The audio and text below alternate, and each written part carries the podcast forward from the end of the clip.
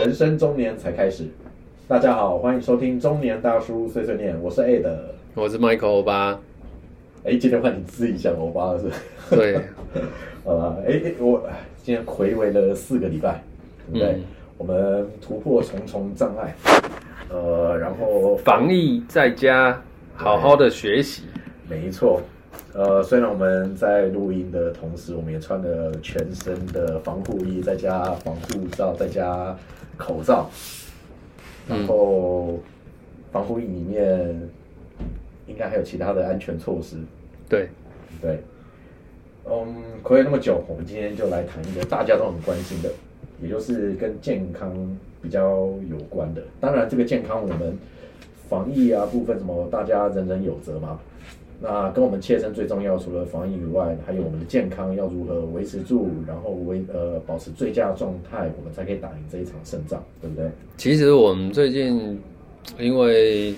COVID 的关系啊，对，然后大家都是分流上班或者是居家工作，嗯哼那在这时候呢，很多场所都不能开放，也没有办法让你出去跟人家聚会。像我之前去上的健身房，对它就关了，那怎么办呢？现在大家流行远端的教学嘛。哦，在家里，嗯对，那远端的教学呢，他们就会强调我们要健康体能嘛，对，然后健康体能状况也是保佑保护我们自己的身体健康。对，那你有好的抵抗力，哦然后才能去打赢这场抗疫嘛，对不对？对，所以你是你的健身教练，然后你们几个学员就在家里，然后他开视讯或什么，然后你们跟着他做动作上课嘛。，对对对对对，哦、这样也好了，闻不到那个健身教练的汗臭味也好。是，但是呃，健康，呃，我这一阵子了解到啊，对，呃，以前的体适能就是健健身房的这种教练都是体适能，对，然后现在又有一种叫健康体能，对这两者是不太一样的、哦。对它体适能是呃类似国内的那种运动界他们沿用已久的名词，对，那事实上包含两大类，一个是关运动技竞技有关的体适能，哦，那另外一个是跟健康有关的体适能。对，那我们现在在讲的，诶、我不是健身教练，所以我可能就比较，诶、会偏向跟健康有关的体适能。那健康体能呢的含义是有哪些呢？就是呃，我们要好好的保养人的器官组织啊，像心脏啊、肺脏啊、血管啊、肌肉等等，都可以有正常的发挥功能，然后让身体具有胜任日常的工作、享受休闲娱乐啊及应付突发状况的能力。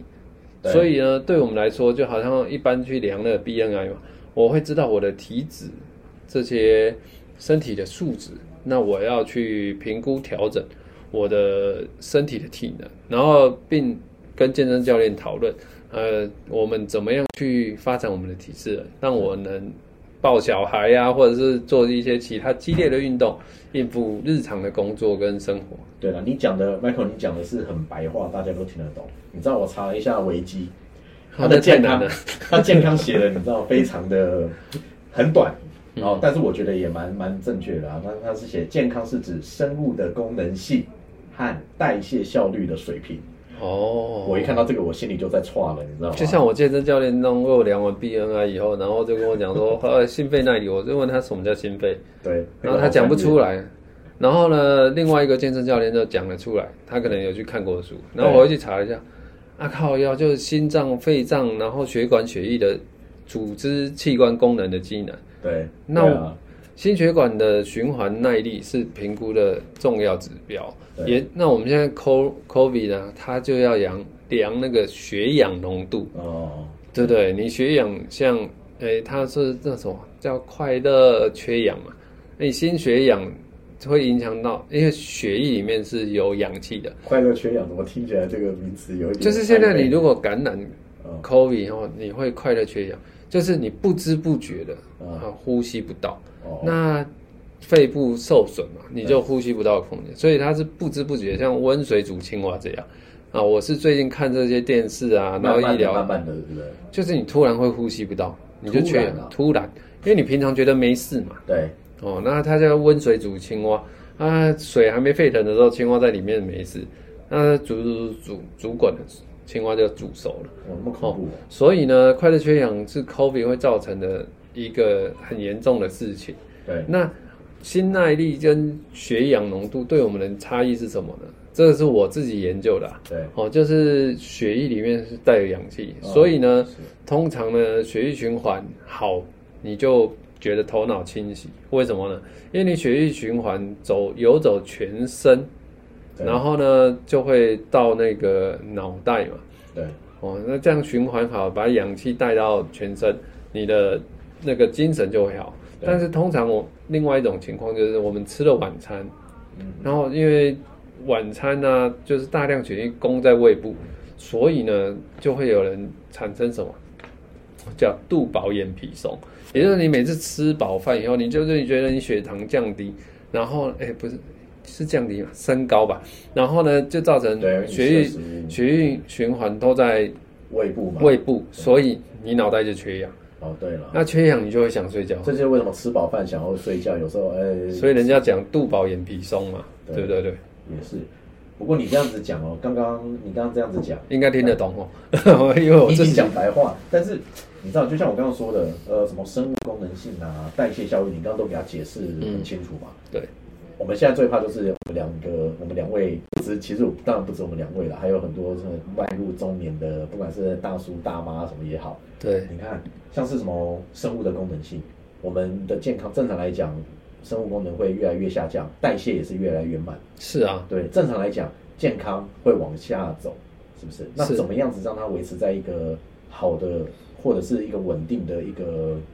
一个程度？那这个就非常重要。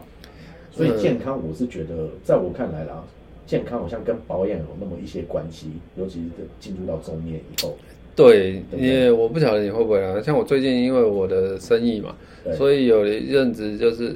嗯，这一两个礼拜哦，像我出去做做事的时候，对我有些动作都会显得相当的吃力，然后也比较容易产生肌肉的疲劳。然后我后来发现很多人都会可是这阿样，兹海默吧，嗯，不是，就很多人可能搬东西姿势不对啊，嗯或者是说你就诶弯腰的姿姿势也不对，所以你下背部的疼痛，啊然后呢也比较容易肌肉酸痛或者是落枕。啊，后来我问一下我的教练，他就跟我讲说，那是因为你用力不对，然后呢，还有就是说，常常你在反复做某些事情的时候，你那些动作对它在固定用力的状态久了以后呢，你的肌耐力就会不好，对，所以你就会觉得有些动作相当的吃力，没办法完成哦。是这样，那既然这样的话，就会造成你的肌肉疲累。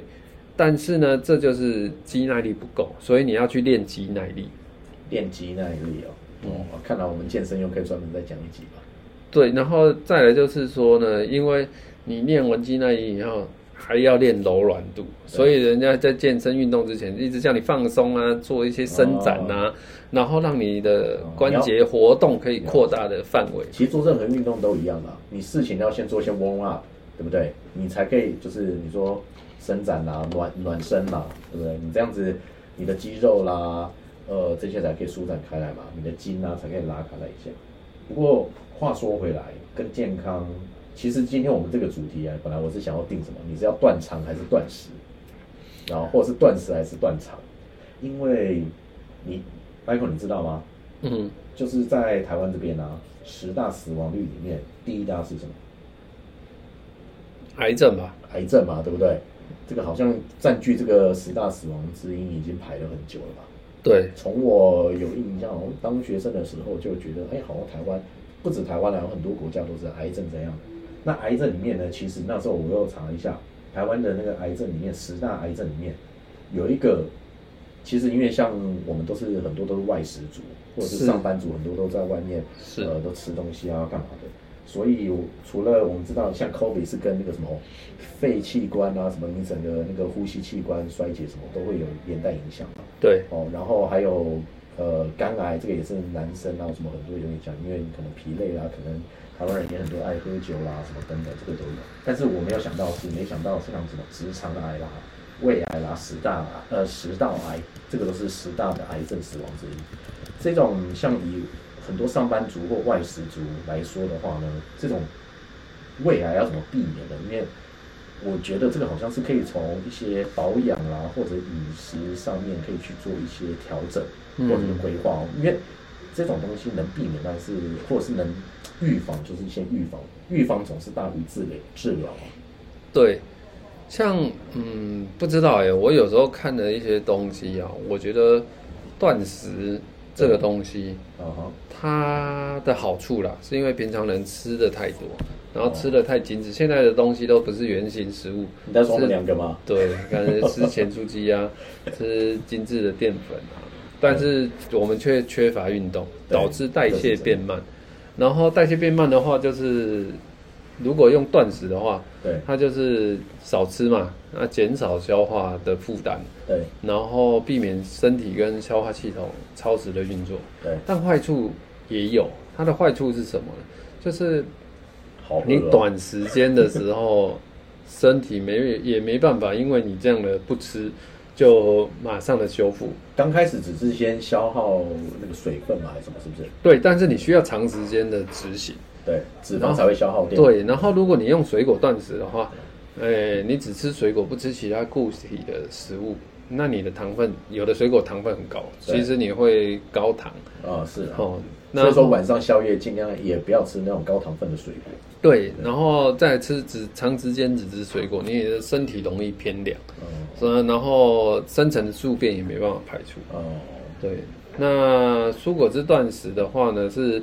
诶、现在有人强调蔬果汁断食嘛？那对蔬果汁断食它可能有一些天然酵素，可以增加肠道的蠕动，对但是呢，对于没有摄取动物的蛋白质啊、跟脂肪、跟淀粉，长期对身体的消化器官虽然减轻，但是呢，坏处就是说，你也每个人体质不同，那你也没办法有效跟快速的排出宿便，那这样也不太好。对。嗯对，不过 Michael，呃，刚刚我前面有提到，像癌症啊，呃，就是也是十大死亡之因台湾这边的之首。那里面我看到是什么食道癌啊、胃癌、直肠癌这些，真的也蛮，就是我们很容易也会碰外食族上班族碰到。呃，除了现在 COVID，呃，除了肝癌这些比较传统以外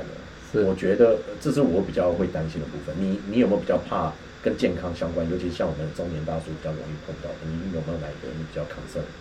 嗯，其实我觉得应该是三高吧，三高就哦高血压、高血糖、高血脂，然后因为这很容易产生脂肪肝。对，然后呢，我最近其实可能因为我跟我老婆有去看医生，对，然后医生建议说要开始吃益生菌，对然后我就稍微研究了，那就是我呃益生菌，我的小孩以前都会吃啊，好像也是跟肠胃，就是他们，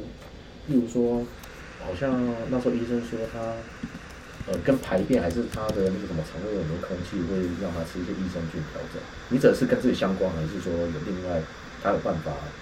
呃，就是帮我们做一些调节或调整身体的一个功能？对益生菌基本上我以前不太了解，但是其实每个人身体就是都会有菌，对，但是它是益菌，哦，那就小孩刚出生的时候，他身体还没什么外在的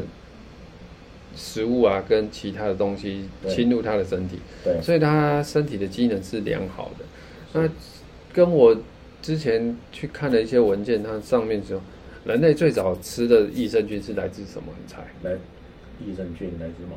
我我想到的是豆腐乳这一种嘛，不是 不是，就是以前发酵过的牛奶，那个我们现在叫什么酸优奶优 yogurt 优格优酪乳。所以你说像养乐多这种也算，我们小时候从小喝到大这种也算。其实早期应该是游牧民族的那种马奶羊奶马奶、羊奶、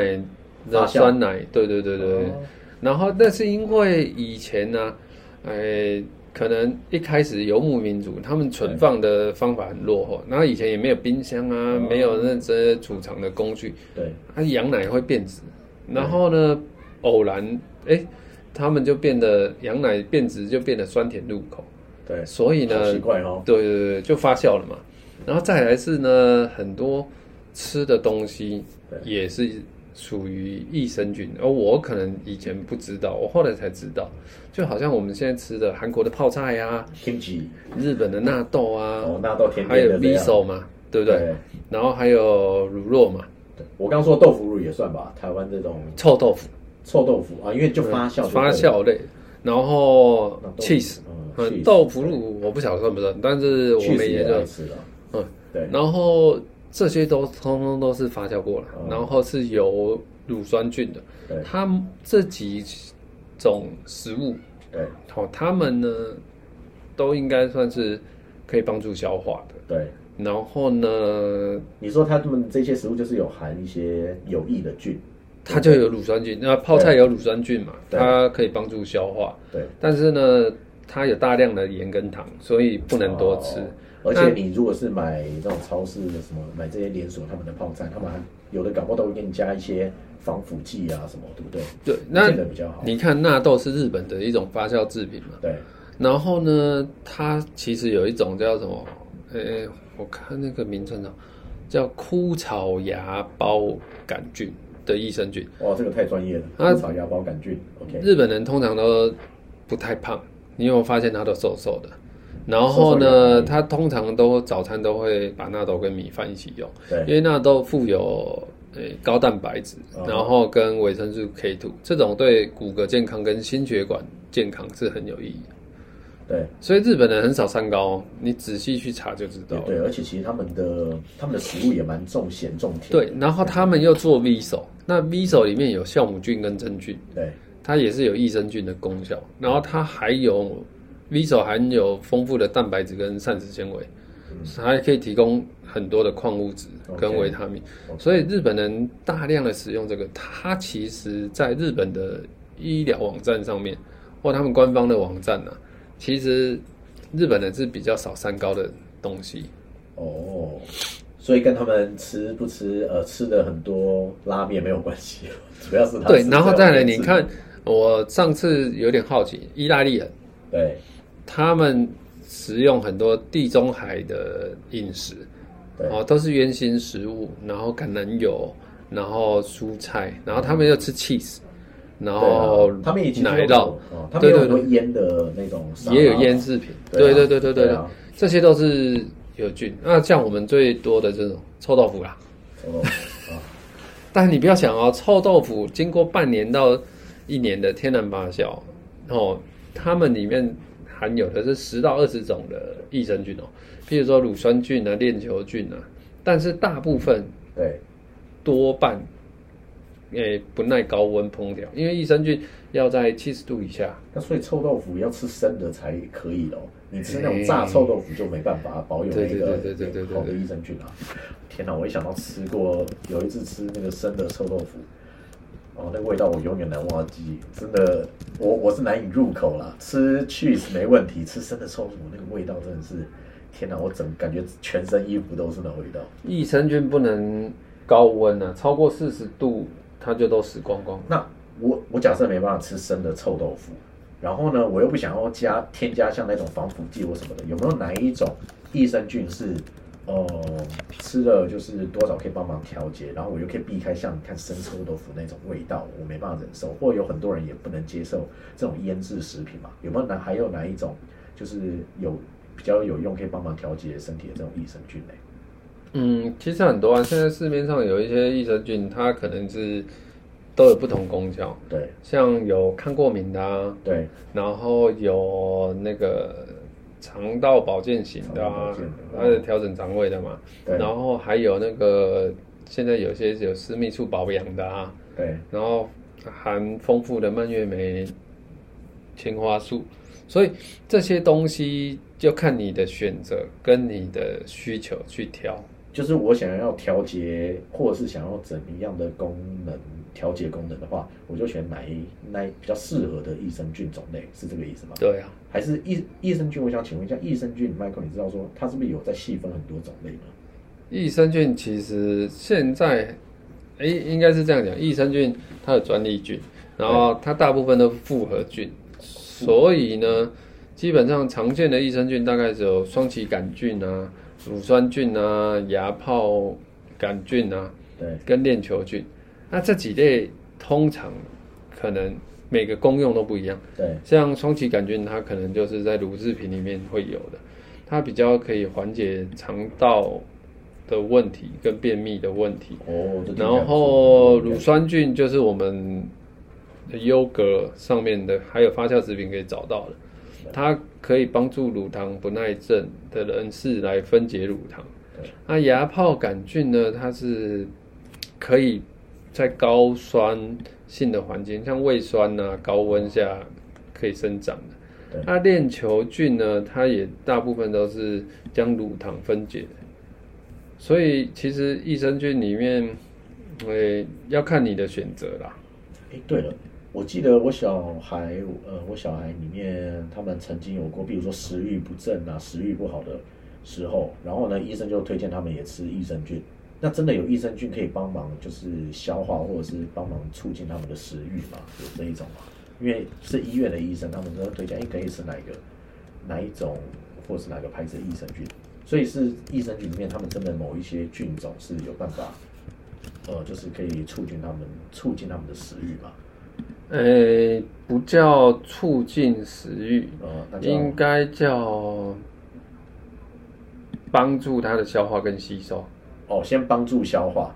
帮助消化以后，他可能就觉得他的肠胃比较不会那么胀，或者是呃里面比较舒畅，所以他就比较应该是这样讲哦，呃，很多肠胃的问题都是由于食物的消化跟吸收不良引起，像对胀气啊、拉肚子啊，还有我们胃食道逆流、胃哦酸过多啊这些，长期下来会造成营养不良。对那益生菌在肠道中的细菌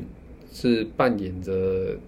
食物消化跟吸收的哦关键角色，所以你如果补充益生菌，是有助食物在体内的消化跟吸收。对然后呢，可以恢复肠道中的坏菌跟益菌的平衡，对然后让肠道恢复健康的状况。所以不应该不能说帮助他吃比较多啊，或者是干嘛的，而是说把那肠道的菌虫达到平衡，哦，然打后到平衡 OK 就好像坏的是就是呃敌军攻击正常的蓝军，然后他们两边在打仗蓝，军你你讲到蓝军，你是国民党呃 不是的，靠腰嘞， 我现在也不晓得我是哪一党了。哦，好了，就是敌军友军，然后他们在打仗，然后你就是尽量，呃，当然是希望就是友军就是好的，尽量留着，是不是这意思？本来身体就是好的，对只是因为我们吃很多东西，外在的食物、精致的淀粉啊，变坏了是不是，变坏了，对不对？人不是天生生下来就坏了，对外这在种环境是影响，少的啦，对不对？当然，我们不能讲说那种十大枪击要犯不是坏人，哦，所以 Michael 听起来的话呢，像我们我们这两位中年大叔，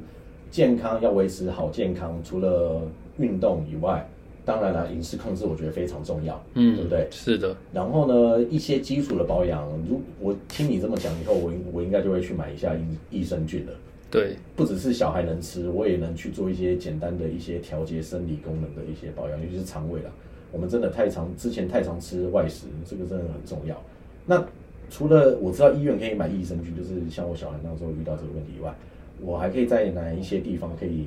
可以选到适合的益生菌呢？现在益生菌其实在很多的通路都有在卖，然后电视电视购物也有啊，然后超市也有啊， OK，那药局也有啊 OK 然后有些医院也有，解就连超市都有在卖超市 s e v e n 都有在卖。 Seven 也有卖对啊 s e v e n 也有卖地基精啊、益生菌啊、维他命 C 啊，然后酵素啊，什么都很多，连那个人参精都有在卖，不是吗？哦那看来应该是我平常太少注意了吧？那我们赶快结束结束录音吧，我现在就要去买了。有没有这么 夸张？好吧，OK，那今天就到此结束喽。